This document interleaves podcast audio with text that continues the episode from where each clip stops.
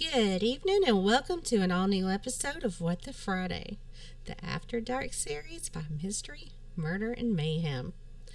Tonight I'm bringing you the story of a notorious serial killer from the U K who preyed on his very own patients, and it earned him the moniker Doctor Death.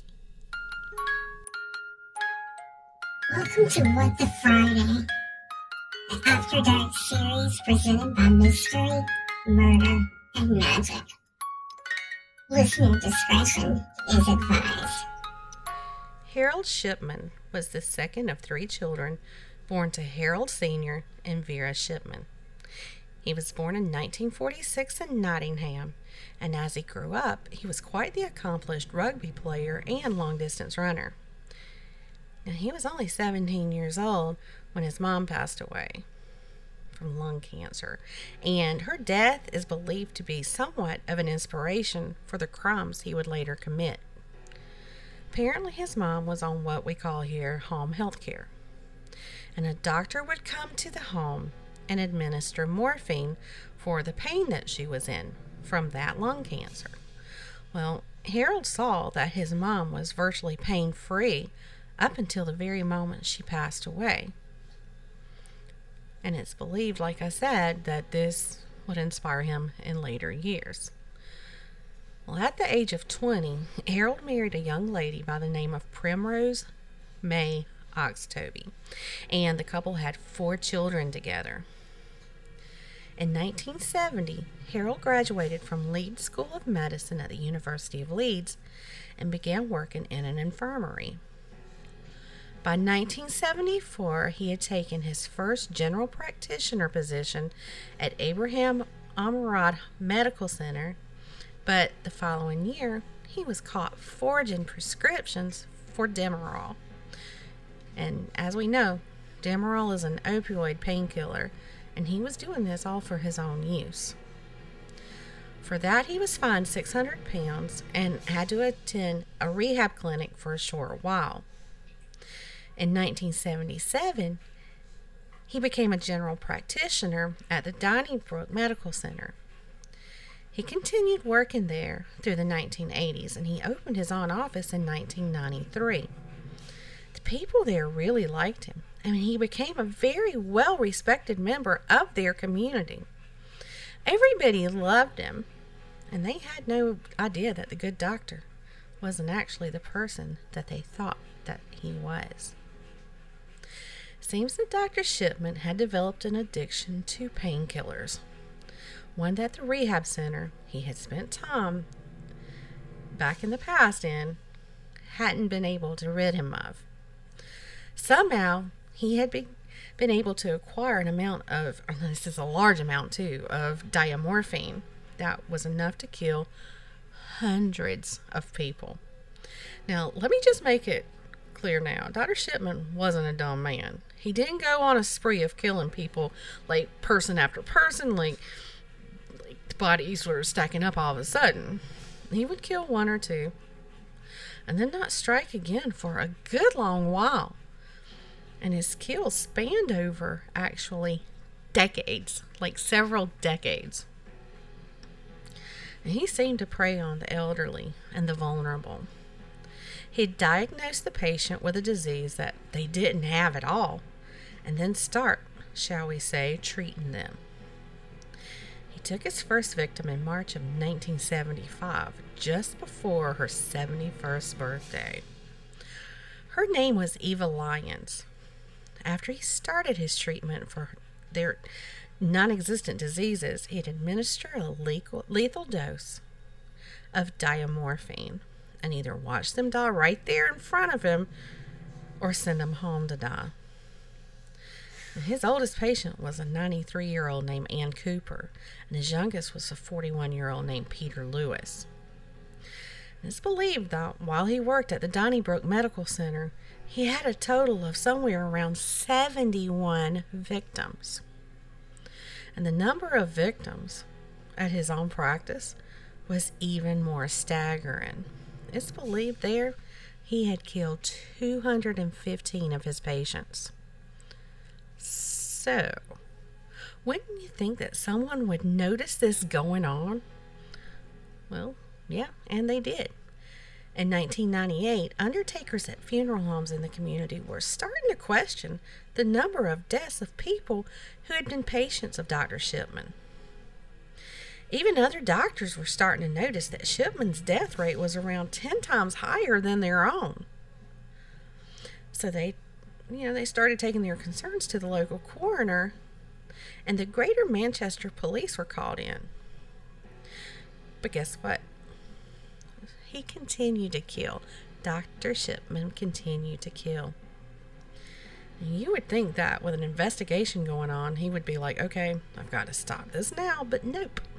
He continued what he was doing. So it seems that not only was he addicted to painkillers, he was also addicted to ending people's lives. And to top it off, the police kind of screwed up the investigation. They didn't even look in to see if Doctor Shipman had a prior criminal record. I mean, you would think running someone's background would be the first thing they did in a case like this, but they didn't. And because he had put false illnesses and diseases on his victims' records, so the authorities, they didn't seem too concerned because they had all that false information that they believed was legit information. So he just kept on killing. But finally, as in all criminal cases, Doctor Shipman's transgressions caught up with him. And it was just so dumb that he even did what he did. Apparently, y'all, he made the mistake of trying to forge one of his patient's will. That patient was eighty-one-year-old Kathleen Grundy, and she wasn't just another face in the crowd. She was the former mayor of the town that he had set up his practice in. After he gave uh, Kathleen that lethal dose of that diamorphine, he took it upon himself to check the box next to the word cremation on her will in an effort to hide his crime. And not only did he do that, but he used a typewriter to write her family out of their, that will. And he had everything left to him. Now, I would have to say that since he had been getting away with all the other murders, he must have been feeling pretty ballsy. And can you imagine the audacity of doing something like that? But instead of cremating Kathleen, for whatever reason, she was buried. When the local solicitors looked over the will, they were immediately suspicious, so they contacted Kathleen's daughter, Angela. Her name's Angela Woodruff. Angela knew something just wasn't right, so she went to the police.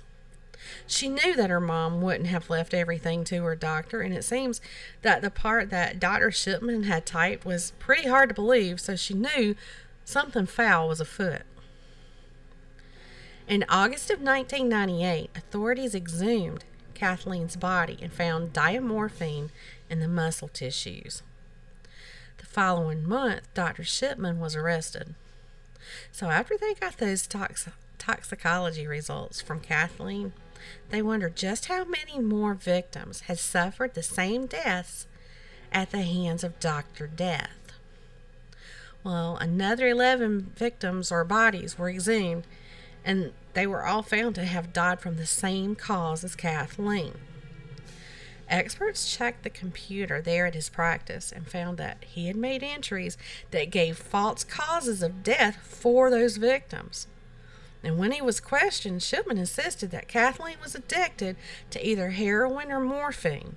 And he said he had noted that in her records. And he had. But those computer experts found that he had made those entries in her record after she died. On top of all those other victims, police were able to establish that another fourteen victims had died from fatal doses of diamorphine, all being administered to them by Doctor Shipman, the good Doctor Shipman. Well, of course, Doctor Shipman denied all of those murders, and he wouldn't cooperate with a police investigation or criminal psychiatrist. Y'all get this. When they would try to show him photos of his victims, he would either close his eyes, yawn, or just refuse to look at any of the evidence against him. Police could only charge him with fifteen of those murders, but it's believed that he killed somewhere between two hundred fifty and four hundred fifty people over the years. In January of two thousand, after six days of deliberation, he was sentenced to life in prison with no chance of parole. And on the day before his fifty-eighth birthday, he was found hanging in his cell. He had even told a prison authority that he was thinking about killing himself so that his wife could receive his pension.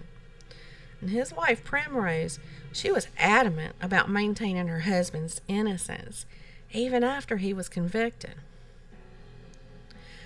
And after his suicide, many of the family members of the victim said that they felt cheated, because with him also deceased, there would never be a chance of him finally confessing to the murders or offering an explanation as to why he committed them.